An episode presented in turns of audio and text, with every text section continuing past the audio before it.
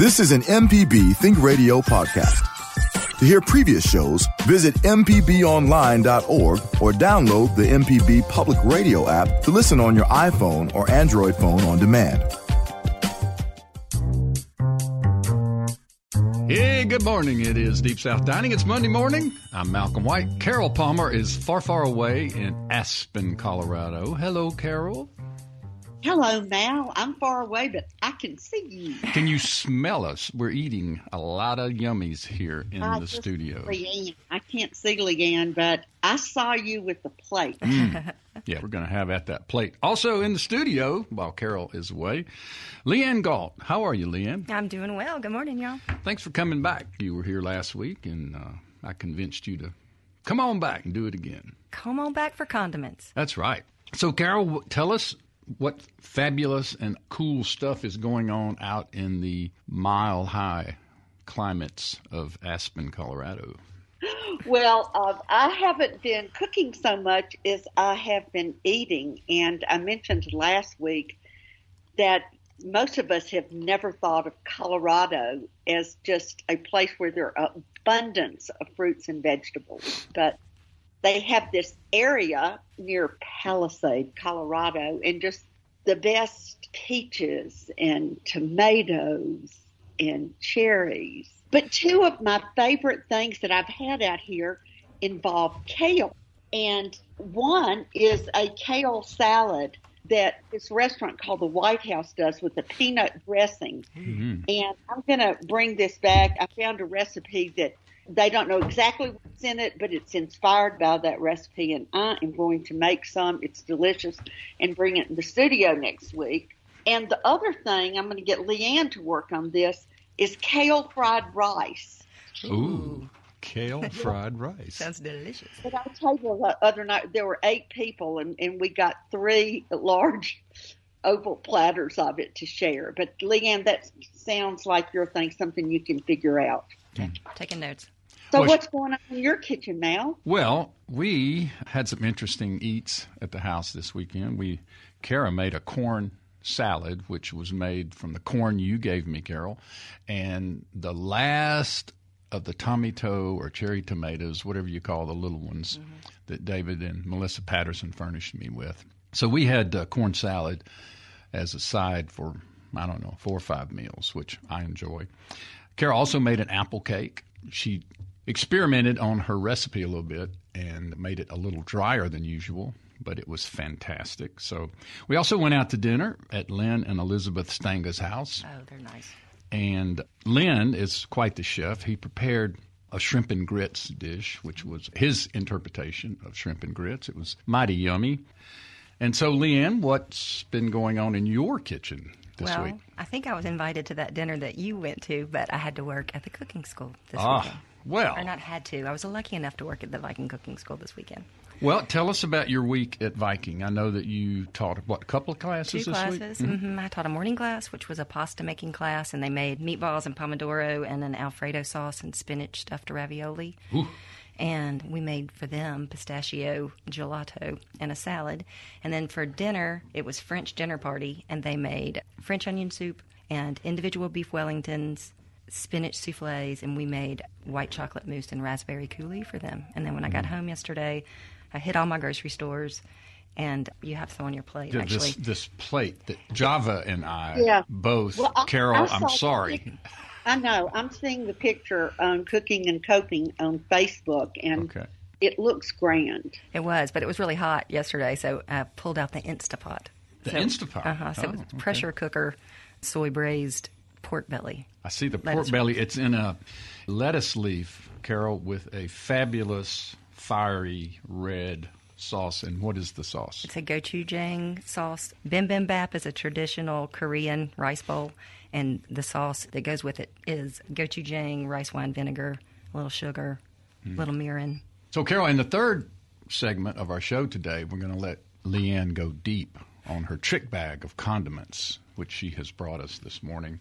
And she not only brought the condiments, she brought dishes that she used the condiments in. So, in the third segment, we will go through each of those, and uh, if Java and I can keep from eating it all before we get to the third segment. What I what, what pork belly? peep out of Java. I'm just asking what pork belly are we talking about? I don't have any more on my plate. Did you do So the pork belly is. first? Well, me and Kevin were in here trying to figure out what exactly it was, and I knew it was some type of pork, but the sauce, Gochujang. gochujang, uh-huh.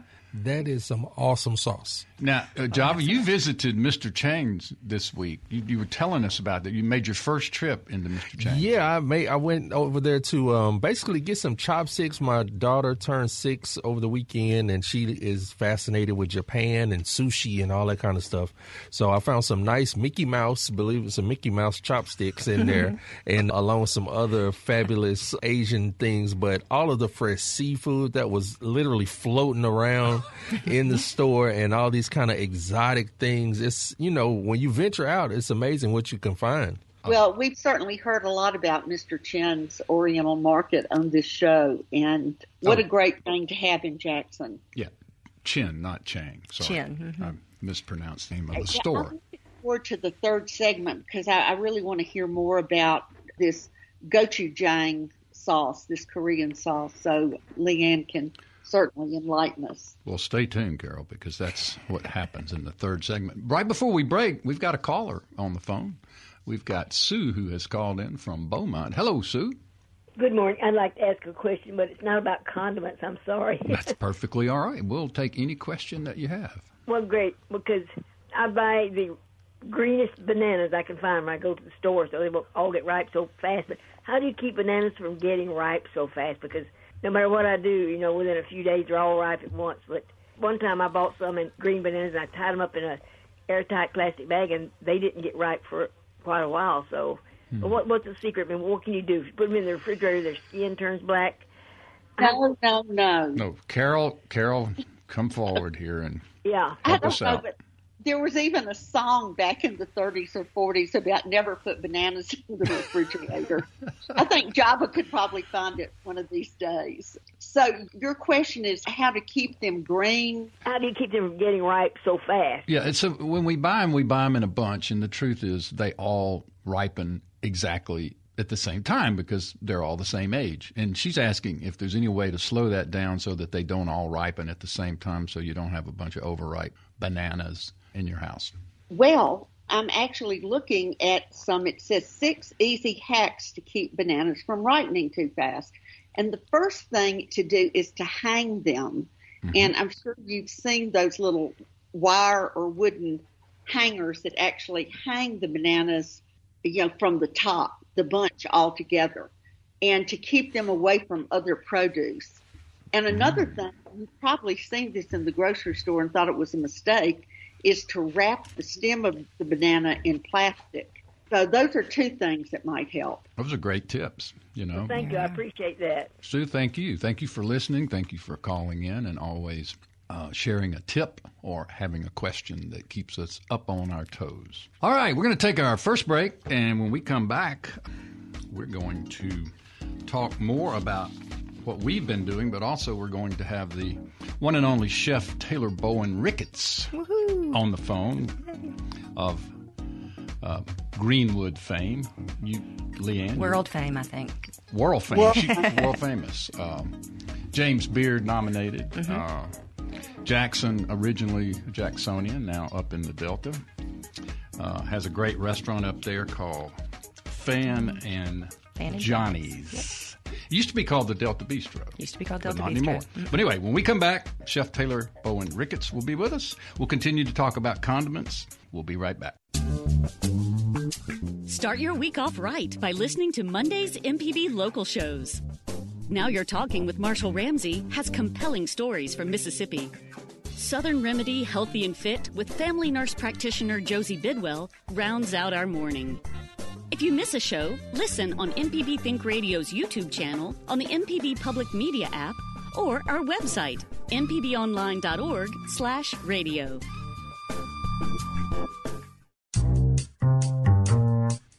Welcome back, Deep South Dining. Malcolm White, Carol Palmer, Leanne Galt, Java Chapman, and a cast of thousands. we are so happy to be here today. Carol, Carol, Carol. Can't wait to get Taylor, Taylor, Taylor on the phone. Let's see if we have the star herself. Not quite. She's not quite here. She's coming right around the bend. Though. Talk about condiments. Taylor Bowen Ricketts is a walking condiment fan. Yep, I learned most of what I know from her. Is that right? Yeah, she's my mentor for sure. Well, we can talk about her a little bit while she's not here. But I remember at a Southern Foodways Alliance, the great New York chef David Chang was one of the featured celebrity chefs, and he gifted Taylor with a large plastic bag of kimchi, the fermented, you know, Korean fermented and pickled vegetables. Mm-hmm. And she literally cried. It brought tears to her eyes. I mean, he, he could have given her a diamond ring and she wouldn't have been as excited.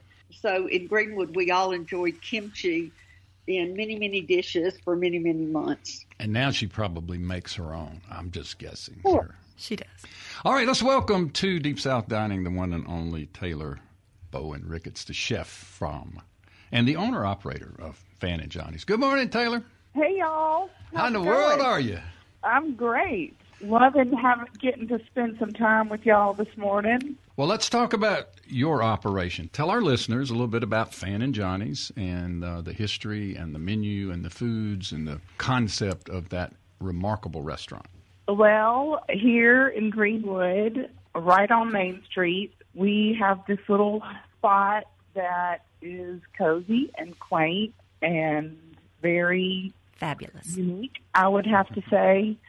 And we just do real food the real way with nothing fancy, really. We just use different ingredients to create very simple, tasty dishes. We can please just about anybody, which is something I've learned to do here in this town, which amazingly, for in the middle of nowhere in the Mississippi Delta, people come from all over. And so, you know, we can make just about anybody happy. We have something for everybody. I mean, of course, we're mostly Southern oriented, but we have lots of global influences.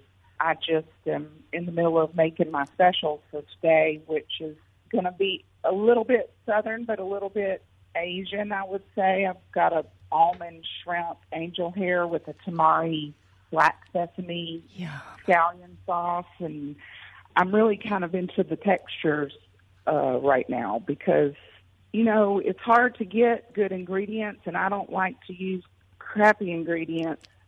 And I've found that even the simplest foods can make something really complex. And when you start adding textures to your flavors, I think it brought it to another level.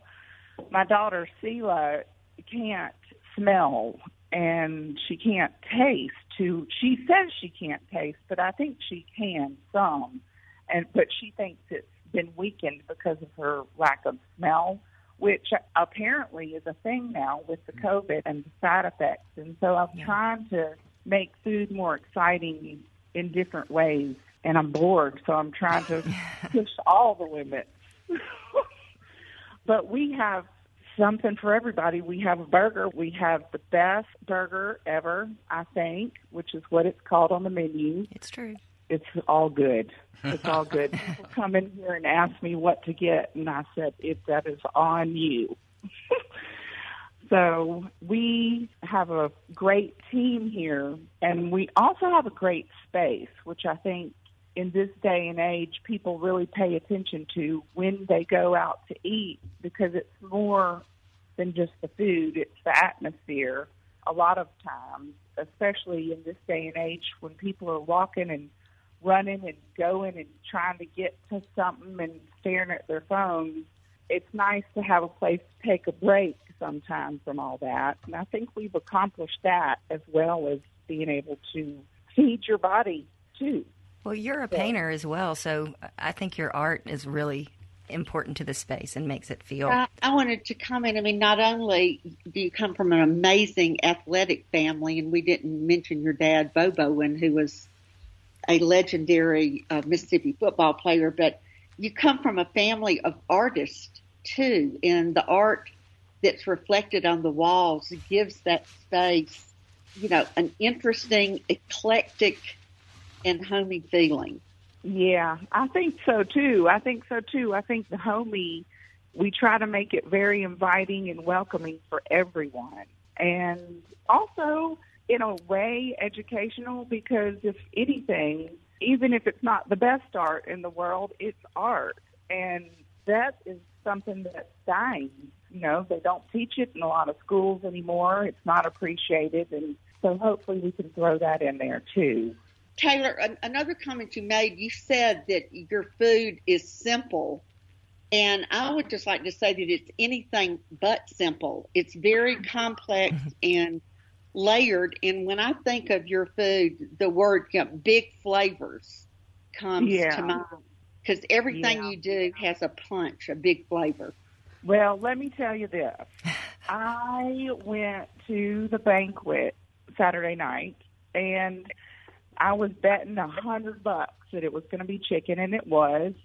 And we, uh, it also, there were also some carrots with it and they were nice carrots because they were, you know, the, the multicolored. So they weren't just your run of the mill carrot, but it just went awry somewhere. I mean, it was just a, a roasted carrot.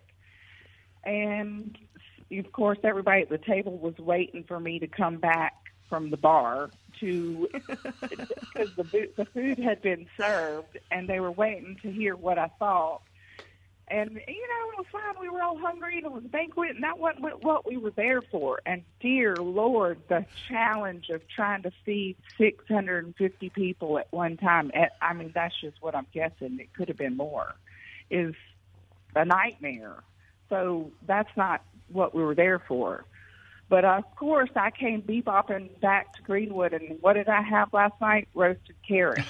But I put all kinds of other stuff on them, and it was just seasonings and spices, and and it was the same carrot type situation, but spices. Um, But you and Taylorized herbs it. Yeah. yeah, can do make such a difference. And you know, not only that is, I mean, if we can manipulate a simple vegetable like that, we can all eat a lot healthier because the flavors are there, and then it gives you the exciting feeling that you get when you are eating a chili cheese coney from Sonic, and but you don't feel bad afterwards. Right. All right, we've got uh, we've got a caller. Allison is on the phone from Madison, and we'd like to see what she's up to. Hello, Allison. What you got? Hey, Malcolm. Look, I want to thank y'all. It's Allison Balducci. Uh, thank y'all for highlighting areas in Mississippi for road trips. I met my family in Shelby um, yesterday, and en route we were listening to an encore presentation. So you know where we ended up for lunch. Uh, Stafford's on Main. Oh, yeah. hmm And the fried chicken was absolutely unbelievable. I don't know how they get that batter so crispy, but Mel, the lady that that was the server, you would think it was her place. She just took such pride in it, and I just want to thank y'all and um, li- look forward to listening and having more adventures in our great state. Thank you, Allison. Thanks for listening. You know, we not only are live on Mondays, but we also rebroadcast every Sunday at 9 a.m. For those of you who can't catch us live, and then you can always podcast us. We are perpetually available to be podcasted. Well, speaking of fried chicken, before we go, uh, Taylor, how do you fry chicken, and what is your take on the great Southern Yardbird meal? Well, let me tell you what we sell chicken lots of different ways, and of course, fried is one of them. But on our menu, we do Nashville hot chicken Right. po' boy, and you know, then we do a salad with it as well. But we use the it's more of a Louisiana hot chicken po' boy, but I've got some Nashville connections, and so I nodded to them, Right. and it's delicious. We sell it a lot all day. I mean, people love chicken. I think I've got my friend Webster, who works with me back here in the kitchen, is the best at making fried chicken. He and it's not just me. I'm just not just saying that. Everybody says that, and it's just a simple process as well. But it's the pepper. We use Mm. Wondra, and he seasons it perfectly with salt and pepper only, nothing else. Nothing else. And butter, and we dip it in buttermilk as well. So I think Do you dip it but not soak it?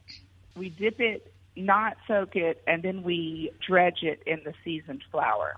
Some people brine their chicken. I do not. Do we you? do brine it, but we usually brine it like if we are roasting it or hmm. smoking it or something else. We don't brine the fried chicken because we just don't do a whole lot of bone-in chicken, and that's it fried. That is. Mm-hmm. Leanne, what's your take on the fried yardbird? Well, the way my mom did it, so the way I do it is to brine it in buttermilk and hot sauce and salt and pepper. Just overnight? Overnight, Mhm. and then flour with lots of salt and lots and lots of pepper, and fry it 350 degree oil, like seven minutes aside or whatever, however long it takes. But my grandmother, my mean grandmother from Kosciusko, she was the best fried chicken. She was the best at fried chicken, and my cousin and I were going back and forth on Facebook the other day because I said I wish I could make Mama's fried chicken and chocolate pie, and he said, I don't know how she did it in the that kitchen, and I said, well, I think meanness was the secret ingredient, but she made some fine chicken. Do you know anything about how she made it? I don't think she brined it. I mean, you know, I don't think it was buttermilk or anything. I think she just Was floured in it and a fried it. skillet or a Skillet. or a Dutch oven? Mhm. Skillet. Taylor, talk to us about using Wondra as opposed to just a regular all-purpose Flour. flour.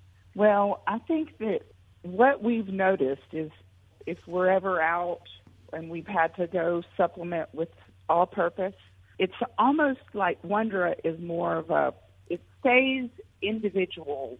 Each little pellet of microscopic flour, whatever it is, stays separate. It doesn't clump as much, hmm. and it's just a softer coating maybe on the product. I feel like maybe it has a little cornstarch in it. Well, it's not cornstarch, but it's it's just the texture of the grind, I think, and I don't think it's cornstarch, or it, I, don't- I don't think so. We'll but figure it out. It, it acts like it is. Yeah. Ah, it's impersonating cornstarch. Well, I'm looking. I'm looking here. I just quickly looked up. It says it's a kind of pre-cooked wheat flour made from wheat and malted barley, and then it's very finely ground. Uh, Uh-huh. It dissolves more quickly than all-purpose flours, and um, there's also a recommendation. It says it's great for creamy soups, thick stews, gravies, because it doesn't clump. See, Yeah, Chef Doesn't Taylor clump. said it wouldn't clump. She was right. Yeah, I, I can't wait to try it. no, I, I recommend it highly. We don't use anything else.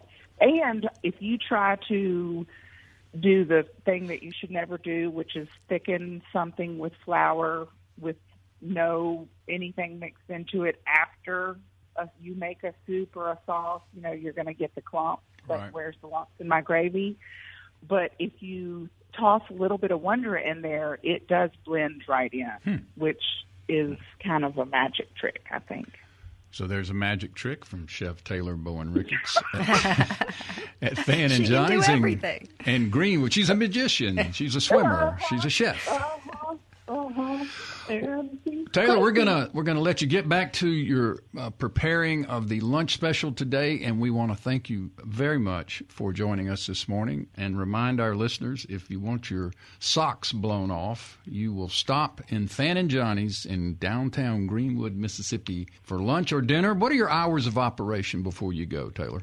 All right. Well, we have lunch 11 to 2 Monday through Friday, and we have dinner from 6 to 9 Wednesday through Friday. So Do come you- see us. Yeah, do yourself a favor and go to Fan and Johnny's and uh, ask for Chef Taylor Bowen Ricketts. She'll be in the kitchen Yeah. every time you go in. Yep. Well, yep. All right. See you, love you, bye. Bye, Taylor. All right. Going to take a short break, and we'll come back. Leanne is going to take the take the floor and introduce this plate of food that uh, I'm still looking at. I'm pretty sure uh, that Java's eaten every bit of his. He may have already eaten the plate. I don't know. We're going to talk about condiments. We're going to talk about this food that Leanne brought us, and we're going to take your call. I see Mike, you're on the phone. Hang on, man. We'll be right back with more Deep South Dining. Some people can love them one at a time. For every woman, there is a man. My baby says she wasn't put here forever, so she gonna love as many as she can. But what can I do?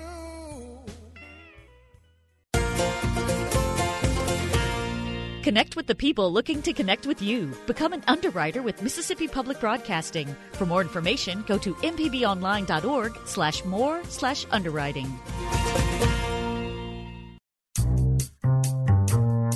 Welcome back, Deep South Dining. Malcolm White, Leanne Galt, Carol Palmer, Java Chapman, and a cast of thousands. And on the phone, one of our thousands, Mike is calling from Hernando. Hello, Mike. Hey, you guys. Let me preface the question by telling you that I am television news for 20 years.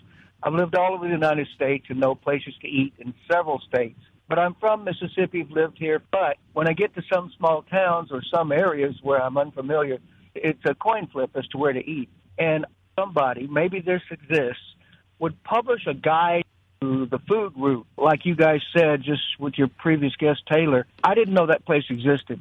I would certainly stop there and have a meal. Is there any guide published, or has anybody thought of putting one together? That's a great question, Carol. There's a, a book by a wonderful food writer, Susan Puckett, and it is called Eat, Drink, Delta.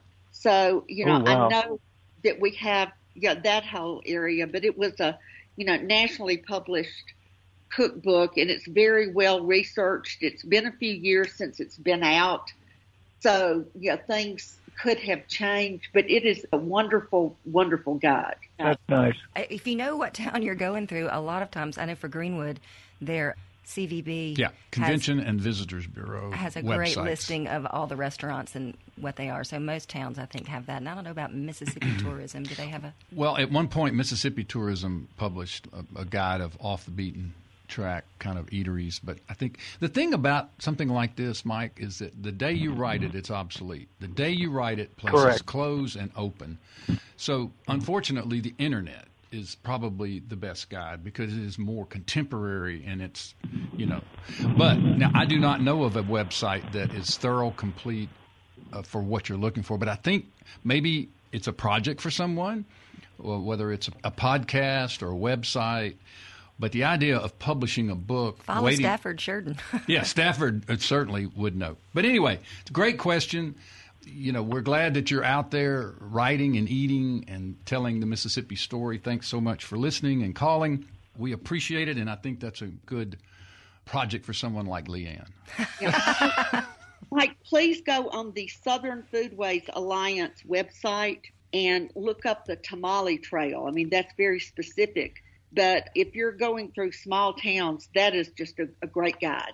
All right, as promised, Leanne is going to talk to us about her trick bag of spices and herbs and condiments. And Leanne, explained to us what Java and I have. Carol doesn't have this because she's in Aspen, Colorado. But in front of Java and I, there is this plate. Can you talk about it a little bit? Yeah, so I wanted to give you the pure condiments to Mm. try, but also I wanted to use them in food so you could get an idea of how they work. So, just looking at your plate from here, you have fresh nectarines with chili crisp on it. We talked about chili crisp last Yes. week. It is a Chinese condiment that is it's fried chilies, so they're crispy in oil. And this one, which is Lao Gan Ma, which is kind of the most popular one, I think, has garlic and crunchy soybeans in it. I also like David Chang's. We're talking about him again because he's the cutest man ever. But he put Szechuan chilies in his, so it's a little numbing. It's a, a something called a mala, M A L A. It's the sensation of numbing your mouth Mm. with Szechuan chili. And then to the next to that, you have crispy chickpeas that I tossed in harissa. They're fried. They're fried. Mhm. And then you have lebna, which is Which I'm chewing on now. which is a strained yogurt, Mhm. not strained like my bank account, but strained, you know, through something until it's the consistency of soft cheese. And to that, I added cucumber and mint and dill and preserved lemon. Mm, the preserved lemon is part of your trick bag, isn't it? Yep, and gave you some little pita chips to eat it with. hmm And then there's Leanne, what's left. Tell the listeners what harissa is. Um, harissa is a hot chili pepper paste that's native to the Maghreb area, which is Algeria, Libya, Mauritania, Morocco, and Tunisia. And they grind it together and make a paste out of it. Sometimes you can find it in a powdered form, and it's not uncommon for it to have rose added to it. And it's it's delicious. It's kind of fiery. Um, and Yes. then you have my leftovers from dinner last night, which was a pressure cooker soy braised pork belly, lettuce wrap with um, sauce. It's a hot sauce. It's a hot sauce. It's uh, gochujang. Yeah, the which- gochujang. So gochujang is a spicy Korean condiment. It's a paste. It's made with gochugaru, which is red chili flakes, dried chili that they have, glutinous rice, and fermented soybean powder, as well as barley malt powder, which oddly was in Wondra. And it's kind of sweet and savory and spicy. And with that, I mixed it with rice wine vinegar, sugar, some mirin, and some garlic to drizzle on top of that pork to kind of cut the richness of the fatty meat. Next comes the watermelon that has a nice hot top. Watermelon with um, Tajín, which is a, a chili lime salt from Mexico, Latin America. And finally, in the center of the plate, Oh, there's forgot. the beloved. Deviled eggs, but they are they're the um, They're good. They're the yuzu kosho, yuzu kosho Ah. um, deviled eggs. So it's yuzu kosho paste, which is Thai chilies and fermented yuzu juice and peel and some other things thrown in there. So it's spicy and citrusy. We talked about it last week. And then there's some chopped cornichon and shallot in there as well, and radish on top. It's fabulous. I love a deviled egg. You said you did. Leanne, a lot of the condiments that you've talked about, you know, we heard the word chili a lot. And those of us out in Radio Land who aren't lucky enough to be eating this plate, I just wanted you to comment because even though you're using the word these are chili products, they are all very, very different, and each dish is distinct. It's not over chilied. No, I hope not. I guess Malcolm will have to tell you because he's eaten our Java. I'm overjoyed, but not over chili. Yeah, like the chili crisp, Taylor and I both share a common love for texture, and it's very crispy and savory, but it balances the sweetness of the fruit really nicely. But it's not overly hot. I mean, you can get it super spicy, but this one is not. And I mean, chili crisp. Right now, there's like a TikTok craze.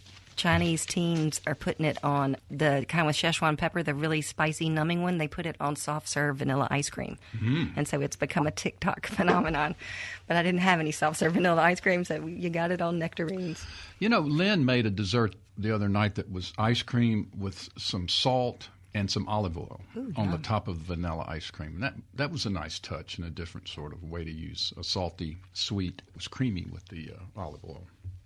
And Leanne, I can appreciate the chilies for a person who does not like hot food. My wife says she's making me turn a corner, but I'm not turning fast enough um, for her cooking. But this is nice as far as, like you said, it adds kind of a little spice, a little kick, but it's more texture and it's good, especially for, like I say, a, a non spicy hot food eater like myself. So, Leanne, this plate you have just the spices and the tricks, we'll mm-hmm. call them. So, if you would talk about each one of those, and I know that they were all used in the Yep. final product that Java and I are consuming as we speak, but talk a little bit about the, So the, condiments. The green one that looks a little like wasabi paste, that's Yeah, the yuzu yeah. kosho. April McGregor posted on Facebook last week that that was her secret ingredient of choice as Yes, well. I remember. And like I said, it's, it's yuzu, which is an Asian citrus fruit, and which is grape flavor similar to lemon, lime, and grapefruit. It's really good. And you can use yuzu kosho. It's spicy and it's citrusy, and you can make vinaigrettes out of it. I used it. I mixed it with Kewpie mayonnaise, a non-spicy, a non-chili based Asian condiment, and used that in the deviled eggs. And then the gochujang is, you know, like I said, sweet and salty and spicy and savory all at the same time. And I kind of balance that with some sugar and acid because it can get kind of spicy. The chili crisp we've talked about, Chinese crunchy texture. I mean, it's all over cooking and coping. If you search for chili crisp in the group, it's you'll have like The group loves a it. thousand posts come up. and then the Tajín, which is the salt, the chili lime salt. Wow. You know, on Cooking and Coping yesterday, there was a dish by Brannon Aiden, doctor in Jackson, and she cooked a Calabrian chili glazed meatloaf. And I think that sauce would be found in the Italian section, but it just looked beautiful. It was pretty. Yeah. And we want to shout out to our cooking and coping family. Thanks for always being there and furnishing us with great ideas and great inspiration. And I want to thank Leanne for co creating that phenomenon. It's all your fault. Not all my fault. You and Carol. It sure is fun. Yeah, I get so many ideas. Yeah, I'm I'm not a person who just you know these tastes just don't pop into my head like they do Leanne's, but it's really changed my cooking, especially on the condiment side. I think the generosity of the people on the page is so awesome as well. You know, like Bob Yarborough will post this gorgeous picture of something that he's just made on the fly, homemade bread with homemade preserves and you know bacon that he slaughtered in his backyard or something. I don't know. but it's gorgeous, and then he'll share the recipe that he worked from in the comments so that everybody can give it a try. You know, nobody's too precious to hold on to their recipes and not share. Everybody seems to share. And Carol, I don't know if you know this or not, but day after tomorrow, the third, is National Watermelon Day. So it's Oh my you, goodness! you gotta gotta get some get one Tajín. if you haven't got one, I got was one. home just in time. And speaking of condiments, on the sixth, it's National Mustard Day, which is a great condiment. A great And time. Leanne, do you embrace the mustard, and and how many ways? I love the mustard. I, um, actually, there's, in the deviled eggs, there's a little of that Chinese mustard powder in there too, just to jazz it up a little bit. Now Um, let me ask this question: Does mustard go in a potato salad? It certainly Yes. does in mine. Okay, I just wanted to make sure because we ran up on this uh, last Saturday where you could go to Kroger's and they had two kinds, and I and I could not remember should I get the one with the mustard or without the mustard. I couldn't. I just couldn't remember at the at that moment in time. with the mustard. Yeah, it's different strokes for different folks. Uh, You know, some people love the mustard in a deviled egg. Some people love the mustard in a egg salad. Some people love the mustard in a potato salad, and some don't. Some just don't even like the mustard. Yeah, my brother and my stepbrother didn't like. Please don't add the mustard. Please don't. add If I want mustard. mustard, I'll add it myself. But I think mustard is one of the like there's sort of a chili shortage and so sriracha, the company that makes sriracha is going to discontinue making sriracha or they announced that they were going to and there hmm. has been kind of a shortage of mustard on the oh, shelves no. too. Oh no. Well, there's a okay. proliferation of mayonnaise out there. There's, So, thank goodness.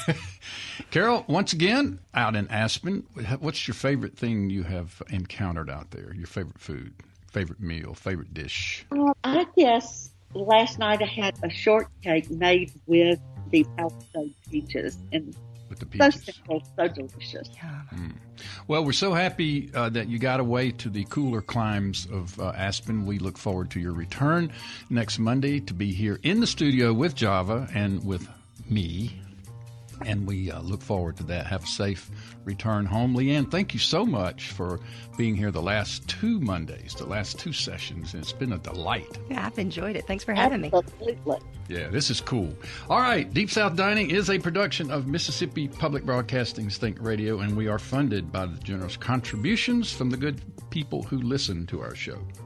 We are produced by Java Chapman.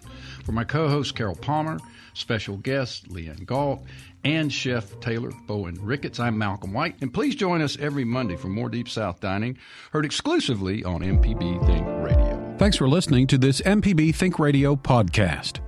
MPB depends on support from listeners, so if you can, please contribute today at mpbonline.org.